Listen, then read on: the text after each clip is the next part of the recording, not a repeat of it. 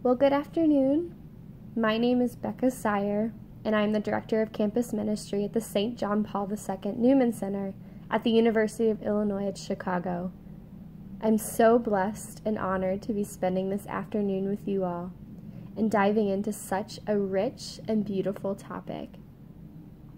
Since Jesus is one of the best storytellers in the world and would often share stories in order to get his point across, I figured I'd model his approach this afternoon and share a few of my personal stories.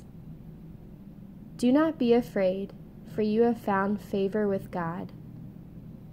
I am what most people call a cradle Catholic. My parents raised me in a Catholic home, and many of the people I surround myself with are also Catholic. So my faith has always been something that was just understood and accepted. Mass was never an option for my family, even though when I was younger, I used to sleep in just long enough for it to be too late for me to get ready to go to Mass on Sundays. I was involved with youth group in middle school and high school, and Catholic campus ministry was a huge part of my life through college. I seemed to be living the perfect life. I even met a really nice guy in my chemistry class during my junior year of high school and we went to junior prom together and eventually officially became a couple. He was a nice guy who treated me well and who I really cared for. We finished high school as a couple and even remained together through the first two years of college, despite the three hour distance between our universities. Our families got along really well, and at the time, I started to think he was the one I would eventually marry. We had even talked about our plans after college graduation. At the time, I was pursuing a career in pharmacy, so I was going to apply to pharmacy schools near where he would be completing his master's in education. And after we were married, we would get a house that was halfway between our two schools and commute every day. We seemed to be perfect for one another and had our plans set until we started getting into deeper conversations about our faith. He was Protestant and had some disagreements with some of the Catholic practices and beliefs. And having been raised in the faith, it was all I had ever known. So we started engaging in these deeper conversations. But every time he would ask me a question about why I believed a certain thing, I would be at a loss for words, because my faith had never before been challenged. Honestly, I usually always ended up in tears after our conversations because I would feel personally attacked, even though he did not intend to come across that way. Even though my faith was all I had ever known for these 20 years of my life, I could not find the words to explain any of it. He was hoping that we could meet in the middle somewhere, find something we both agreed upon, and share that faith with our future kids. But I couldn't I knew deep in my heart that this is who I was and what I believed. And even though I couldn't explain it with words, I wasn't willing to throw it all away. I returned back home after we ultimately decided to end our relationship because of the differences in our faith. And I remember breaking down in my parents' arms saying, Why is it so hard to be Catholic? I was broken and lost. I was unsure about my faith and was starting to doubt everything that I held in my heart as truth. My faith was and is my everything, and having that challenged by another person destroyed me. Was I just Catholic in name only? Ironically enough, I had signed up for a retreat weekend called Encounter with Christ, or EWC for short, which was happening the very weekend after the big breakup. And at the time, I did not want to go. Before, I would have jumped at the opportunity to attend retreats, meet new people, but my heart wasn't in it anymore. And I knew I would be an emotional wreck the whole weekend. And I was. I remember breaking down the very first night when we had our first small group breakout session, as I started to verbally process everything that had happened until that point. Then, during one part of the retreat, we were given letters of affirmation and encouragement from previous retreatants. And when I started reading through the letter after letter, I noticed that almost every single one of them had said that they were praying for me the week prior to my EWC weekend, the week that my faith was being challenged. I was immediately overwhelmed with the power of God's love because at that moment I knew that God was telling me that I was not alone, even though I thought I was during the breakup. It was a reminder for me how much God truly loves us and how He has a plan for our lives. I felt a huge sense of peace during the rest of the retreat. I went back to confession for the first time in several years. I had a very emotional heart to heart with Jesus during adoration. And ultimately, I asked the Holy Spirit for guidance and courage to help me learn more about my faith and learn how to communicate it to others. The perfect plan that I had mapped out in my head prior to the breakup was my plan not God's plan. At the time, I was in a very low place and thought that being Catholic was too difficult.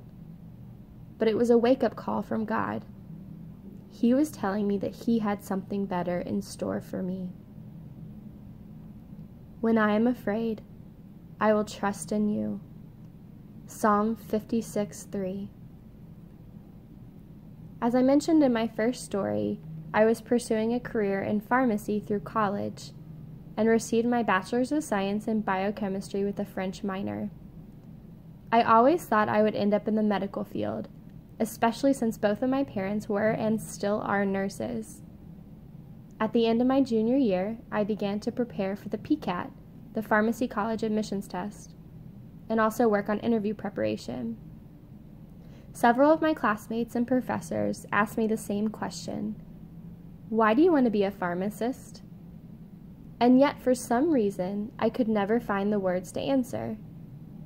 Sure, it would have been a financially stable job, and I probably could have found a job anywhere, since pharmacists are always needed. However, I had discovered that I had no passion for it. It was the first time in my life that I began to ask the question what does God want me to do? And I did this by praying the rosary daily through a 54 day Rosary Novena. The first 27 days of this novena are in petition for something. The second 27 days are in thanksgiving of receiving that for which you asked. They say you always receive what you ask for, but maybe not in the same way that you had hoped or expected. During my first 27 days, I prayed and asked for clarity about my future career. And what was interesting is that through prayer, I experienced flashbacks of previous ministerial opportunities, such as leading youth group activities, volunteering at my parish's Catechesis of the Good Shepherd classes, and even facilitating my own small group in my dorm study room once a week. On the very last day of the first 27 days, several campus ministers from all over my home diocese visited our campus for a Catholic campus ministry site visit. Essentially, they wanted to hear how things were going, offer suggestions for things we could be doing better, and provide any resources that we needed. They interviewed several of the students involved in our ministry, and I was interviewed by a campus minister who happened to be a good friend of mine. When I shared with her my struggle of discerning my vocation and having the memory flashbacks during prayer, she asked me something that I will never forget. Have you ever heard of the ECHO program? The rest of my interview consisted of her sharing what ECHO was, what it could offer me, and how she knew several ECHO apprentices who were doing incredible things for the church. The ECHO program was and is a two year catechetical leadership training program where young people work towards a master's in theology while also serving the church full time in parish ministry all out of the University of Notre Dame. Essentially, an opportunity to learn the faith and be able to communicate it with others. Exactly what I had asked the Holy Spirit for during my retreat weekend the year before. this conversation initiated the second half of my novena. As I reached out to ECHO staff to ask questions about the program, worked on my application materials, and shared with my family and friends the news that I was completely changing career paths. Everything fell into place, which made it ever more clear that this is what God was calling me to do. Looking back now, the resurfaced memories were the seeds of a career doing what I already loved to do sharing Jesus with others and spreading love everywhere I go. The Lord is the one who goes ahead of you. He will be with you. He will not fail you or forsake you. Do not fear or be dismayed. Deuteronomy 31 8. Two years ago, when I was starting my second year of Echo and serving here in the Diocese of Joliet, I woke up from a dream at 5 a.m. to the faint smell of smoke. It seemed to come and go, which made me think it was all just in my head. After a quick trip to the bathroom, I got back into bed. However, my heart was still restless. I said a quick prayer to Mama Mary, despite my uncertainty as to why I was praying so early in the morning. Reveal to me what I need to see, I asked through my prayer. And then I heard a very clear voice that told me to get up, go, and find what you were looking for. I grabbed my phone and, using it as a flashlight, began to search throughout the house for the source of this weird smell. I did not see any traces of smoke coming from any of my housemates' rooms, so I decided to check the main floor. I walked to the front of our townhouse and checked outside through the front windows, but did not see anything so I moved towards the back of our townhouse and peeked out our back windows, only to find the reflection of flame in a parked car on the street. Immediately recognizing that something was seriously wrong and feeling my heart start to beat faster, I quickly opened the sliding glass door to our back deck, stepped outside, and glanced to my right. The entire backside of my neighbor's home had been taken over by flames from the driveway all the way up to the deck. As if on autopilot, I dialed 911 on my phone and ran back into the house, frantically screaming my housemates' names. I gave our address to the 911 operator as we all ran out the front door. Barefoot and still in our pajamas, my housemates and I headed to wake up our neighbors, since our homes were all connected. We banged on their doors as loud as we could while also simultaneously ringing their doorbells. The 911 operator informed me that help was on the way, and after what felt like several minutes, our neighbors finally woke up and came downstairs to answer their doors. We quickly told them what was going on and help them rescue their pets. And as we were moving away from the houses, we heard a loud explosion. We turned around and saw that both roofs and top floors of their homes, where they had just been sleeping a few minutes before, had completely erupted into flames. It finally became a reality that we had just saved their lives right in time. The rest of the morning was such a blur between con- comforting and praying over our neighbors as they cried out in grief over losing their homes and belongings falling to my knees in the wet grass and praying as many Hail Marys as I could, helping take care of our neighbors' pets, and sharing details with multiple police officers and firefighters. Everyone kept saying that we saved the day, and that had we not acted when we did, several people would have lost their lives that morning, including ourselves. And yet I could not take all of the credit. I kept reminding everyone that it was God who kept us safe that morning do not be afraid, for I am with you. Isaiah 41:10. Flash forward a year later, and I was reminded that in one second your life can be drastically impacted for better or for worse. On a normal weekday morning, just after rush hour, I was on my way to work via the CTA train, which I took every day to and from work.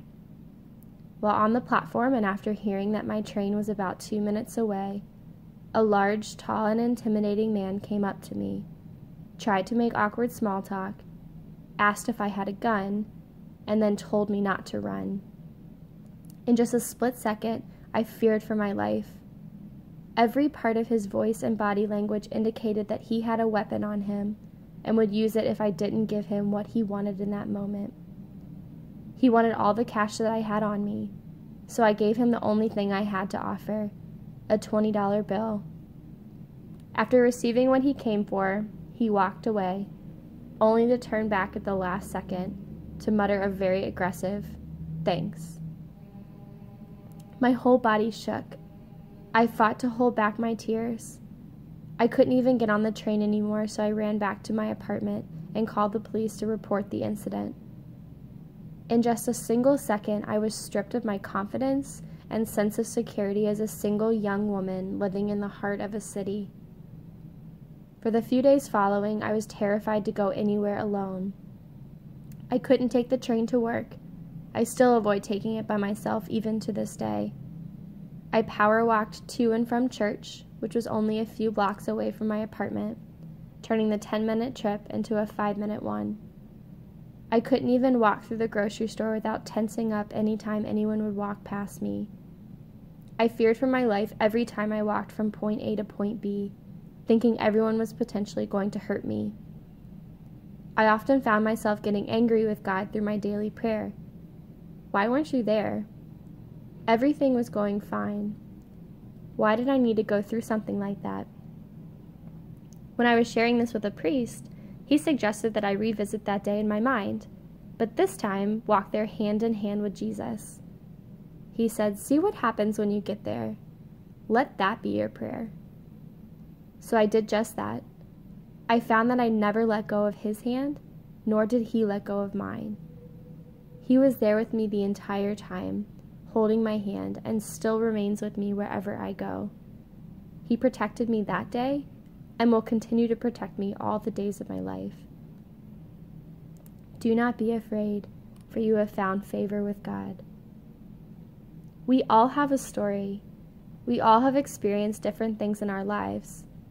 We all have come here today for different reasons, and we all have different things that we have struggled with or are currently struggling with. I share my stories with you today not to glorify them or even glorify myself but to instead glorify God and His work. Throughout all of history, God has been working in and through people, especially when they are faced with fearful situations and moments of suffering. And the two individuals who immediately come to mind that I want us to reflect on today are Job and Mary. I actually have a very good seminarian friend of mine who gave me the nickname Job last year and after hearing my stories of physical and spiritual struggle, you might understand why. Job was a wealthy man, having 10 children and lots of livestock and property. He was also spiritually wealthy, offering daily prayer to God and thanksgiving for his family and everything he had.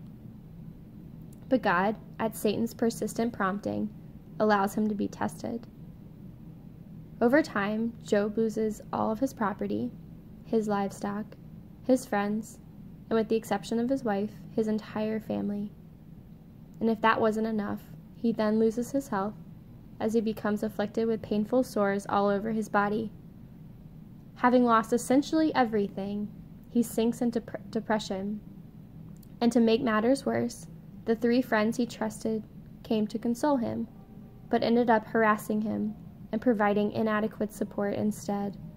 Thus, Job loses his dignity this is the last straw for him. So, after crying out to God for an entire chapter, why this, why me? God visits him face to face. Rather than explaining divine justice, he spends time recounting the creation narratives, explaining them in detail, and essentially unfolding the beginning of the greatest love story of all time. Even though Job can't fully understand everything God is sharing, he is still satisfied and remains faithful to his trust in God's plan. And then his wealth and health are restored. So here's what I love most about my main man, Job. No matter what he lost or what trial he was facing at the time, he still maintained his trust in God. He loses everything, even despite his faithfulness and dedication to daily prayer. And even though he has a brief moment of looking to God to say, Seriously? Why? And is eventually graced with God's patience and counsel and transcendent understanding. he is satisfied.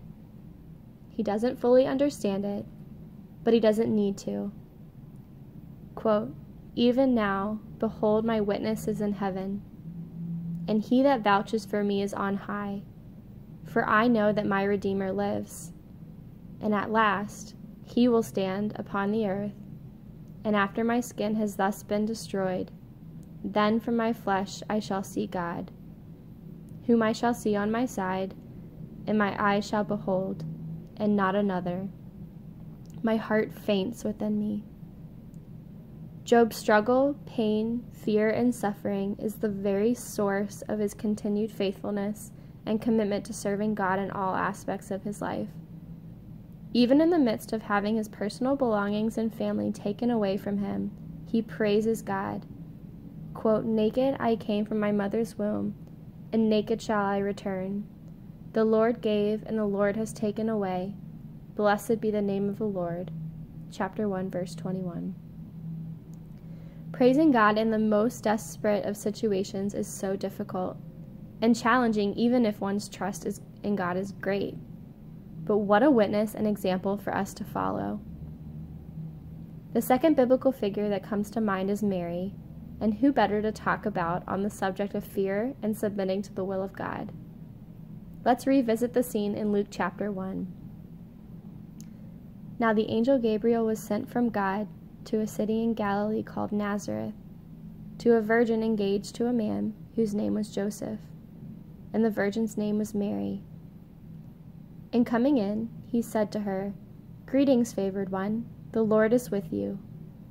But she was very perplexed at this statement, and kept pondering what kind of salutation this was. The angel said to her, Do not be afraid, Mary, for you have found favor with God. And behold, you will conceive in your womb and bear a son, and you shall name him Jesus.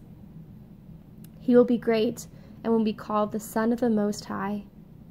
And the Lord God will give him the throne of his father David.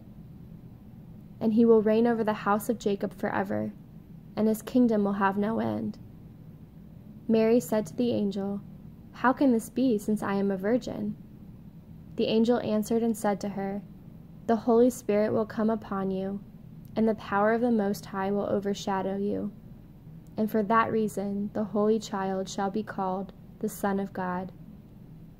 And behold, even your relative Elizabeth has also conceived a son in her old age. And she who was called barren is now in her sixth month, for nothing will be impossible with God. And Mary said, Behold the handmaid of the Lord, may it be done unto me according to your word. And the angel departed from her. So here was this roughly 14 year old girl who was being told by an angel talk about an overwhelming experience in and of itself, being told by an angel that she was going to be pregnant. And not only that, but that her baby would be the Son of God. What? I'm sorry, if I remember back to when I was 14, roughly around those awkward middle school years, I'm pretty sure my only worries at the time were whether the boy in my class liked me, when, if ever, would I get my first kiss, and was I keeping up with the latest fashion trends. But the beautiful thing about Mary, among many things, is that even Mary's yes came along with the question of, but how? This brings me comfort that even she questioned, How is this possible? In the midst of discerning and accepting God's will for her life, this doesn't mean that she didn't trust God. She trusted Him wholeheartedly, but she does question and ponder the means by which God's plan would occur. She was also completely free to say no, but even despite that freedom, she still says yes. I can only imagine the fearful and anxious thoughts that were flooding her mind in that moment. How can I be pregnant? I'm not married. I haven't had sex. What will my friends think? What will the neighbors think? What will they say about me? How can I be the mother to the Son of God? What if I fail at being a mother? But her trust in God's fulfillment of the plan transcends any worry or fear that she has. As seen in her prayer of praise, you will make it so. St. John Paul II once said, From Mary we learn to surrender to God's will in all things. From Mary we learn to trust even when all hope seems gone. From Mary we learn to love Christ, her Son, and the Son of God. The other thing I love about Mary in the early part of her pregnancy is that she immediately visits her cousin Elizabeth after hearing that she is also pregnant by the grace of God. After receiving guidance and support first from God, Mary finds another in whom she trusts and goes to her for advice and guidance on how to practically move forward from the initial news. She knows that Elizabeth, in a way, is experiencing the fear and uncertainty of giving birth for the first time. And even though Elizabeth was much older than Mary, Mary still found someone who could talk and walk with her through this new and divine experience. Both Mary and Job were faced with situations that would have naturally elicited fear, but instead they trusted. There's great wisdom in their response, and I'm reminded of a great philosopher and Star Wars Jedi Master who once said, Fear leads to anger, anger leads to hate, hate leads to suffering. Nothing good comes from fear. There is no point, especially if we believe in God's omnipotence and omniscience and come to know who He really is through a personal relationship with Him in daily prayer. He walks with us through everything, highs and lows, even if we do not recognize or acknowledge His presence. Easier said than done, right? I have to keep reminding myself of this often because it is something that I can easily forget. One of my pet peeves is when people respond to bad situations with, well, this is all in God's plan. And the reason this bothers me so is that it gives us the wrong impression that God wanted these bad things to happen, that He caused these things to happen. But this isn't in God's nature. He doesn't desire suffering, and He certainly doesn't cause it. Instead, God loves us so much that He gave us the gift of freedom, the gift of choice, the gift of free will. And with that comes suffering, because we ultimately have the choice to turn away from God. And many of us have probably experienced pain and darkness that accompanies us when we make that choice to turn away. At least I have. But what God can do is bring beauty from suffering.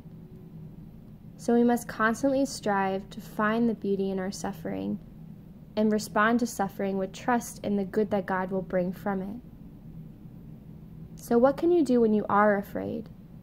Because no matter how many times we hear talks on this subject, there are going to be moments of fear and anxiety in our lives. Here are my three suggestions for what to do when you're faced with these moments. Number one, pray. We first and foremost have to turn to God in the midst of struggle. This may sound like an obvious suggestion, but at least for me, I know in the very moments of struggle, pain, anxiety, fear, etc., are the moments where I feel the farthest away from God. And this couldn't be more farther, farther from the truth. When my students come to me with questions of discernment, I'll use the analogy that God is like the world's best GPS with a 100% success rate. He can see the entire map of our lives, and He can even reroute us at times. So, wouldn't it make sense to ask Him for clarity as to why we are going through certain things, or even better, clarity for how to overcome it? We can pray for certain virtues such as patience, understanding, fortitude or courage, strength, and perseverance. These are going to sustain us and help us get through these tough times of uncertainty. I have a group chat with my classmates from the ECHO program, and we implemented what we call the 911 prayer. The way it works is that if you ever found yourself in a moment of desperation or in need of prayers, you can just text 911 to the group chat, and whenever someone reads that message, we are supposed to stop whatever it is that we are doing and immediately pray Psalm 91:1. He who dwells in the shelter of the Most High and abides in the shade of the Almighty says to the Lord, My refuge, my stronghold, my God in whom I trust. We don't have to explain why we need the prayers, although sometimes we'll clarify, like 911 for my grandpa who was just rushed to the hospital, or 911 for me because my anxiety is overwhelming me today. But regardless if we explain or not, we are guaranteed immediate prayers from our friends. Number two, talk to someone you trust. Again, this almost sounds silly to say out loud, but this can be so helpful in terms of talking through what is going on out loud with someone. It helps to have someone from the outside of your mind help provide clarity within the situation. And even if they don't necessarily give you the advice for how to overcome it, after all, look at the poor advice Job got from his so called friends. Just the very presence of another human being can be comforting enough for our soul. So, this person could be a spouse, a coworker, a family member, a friend, or even a spiritual director. You guys, if you don't already have a spiritual director, I highly recommend you find one. I used to be on the anti spiritual direction train myself, thinking that talking to God through daily prayer or casually unpacking my experiences with other friends was enough to satisfy that part of my life. But it is an awesome opportunity to have someone accompany you, intentionally pray with and for you, and even suggest further spiritual resources, all rooted in the true presence and working of the Holy Spirit. And finally, number three, focus on the good.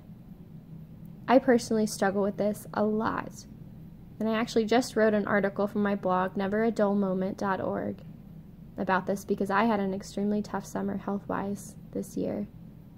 And in it, I said, How often do we dwell on the negative rather than seeing goodness among darkness? I can immediately share with you everything that went wrong before sharing the fruit of an experience or event. I can point out my imperfections before sharing my gifts. I can name what could have been better before sharing what went well. But how can we build the kingdom if we stay in this mindset? No one likes hanging out with negative individuals who are always complaining, and I have personally discovered this. We should instead strive to see the positive in every situation, good or bad. God is at work in each of our lives, and even if it may not seem so, I promise you there is beauty within darkness and positivity amidst negativity and struggle. All we can do is pray and ask God to reveal this goodness to us and give us the strength as we work through whatever it is we're going through. God is so good, and He is always walking with us, even if we don't recognize or acknowledge His presence. I'll leave you with a story that I heard several years ago on a retreat, and one that I will never forget. One night I dreamed a dream as I was walking along the beach with my Lord.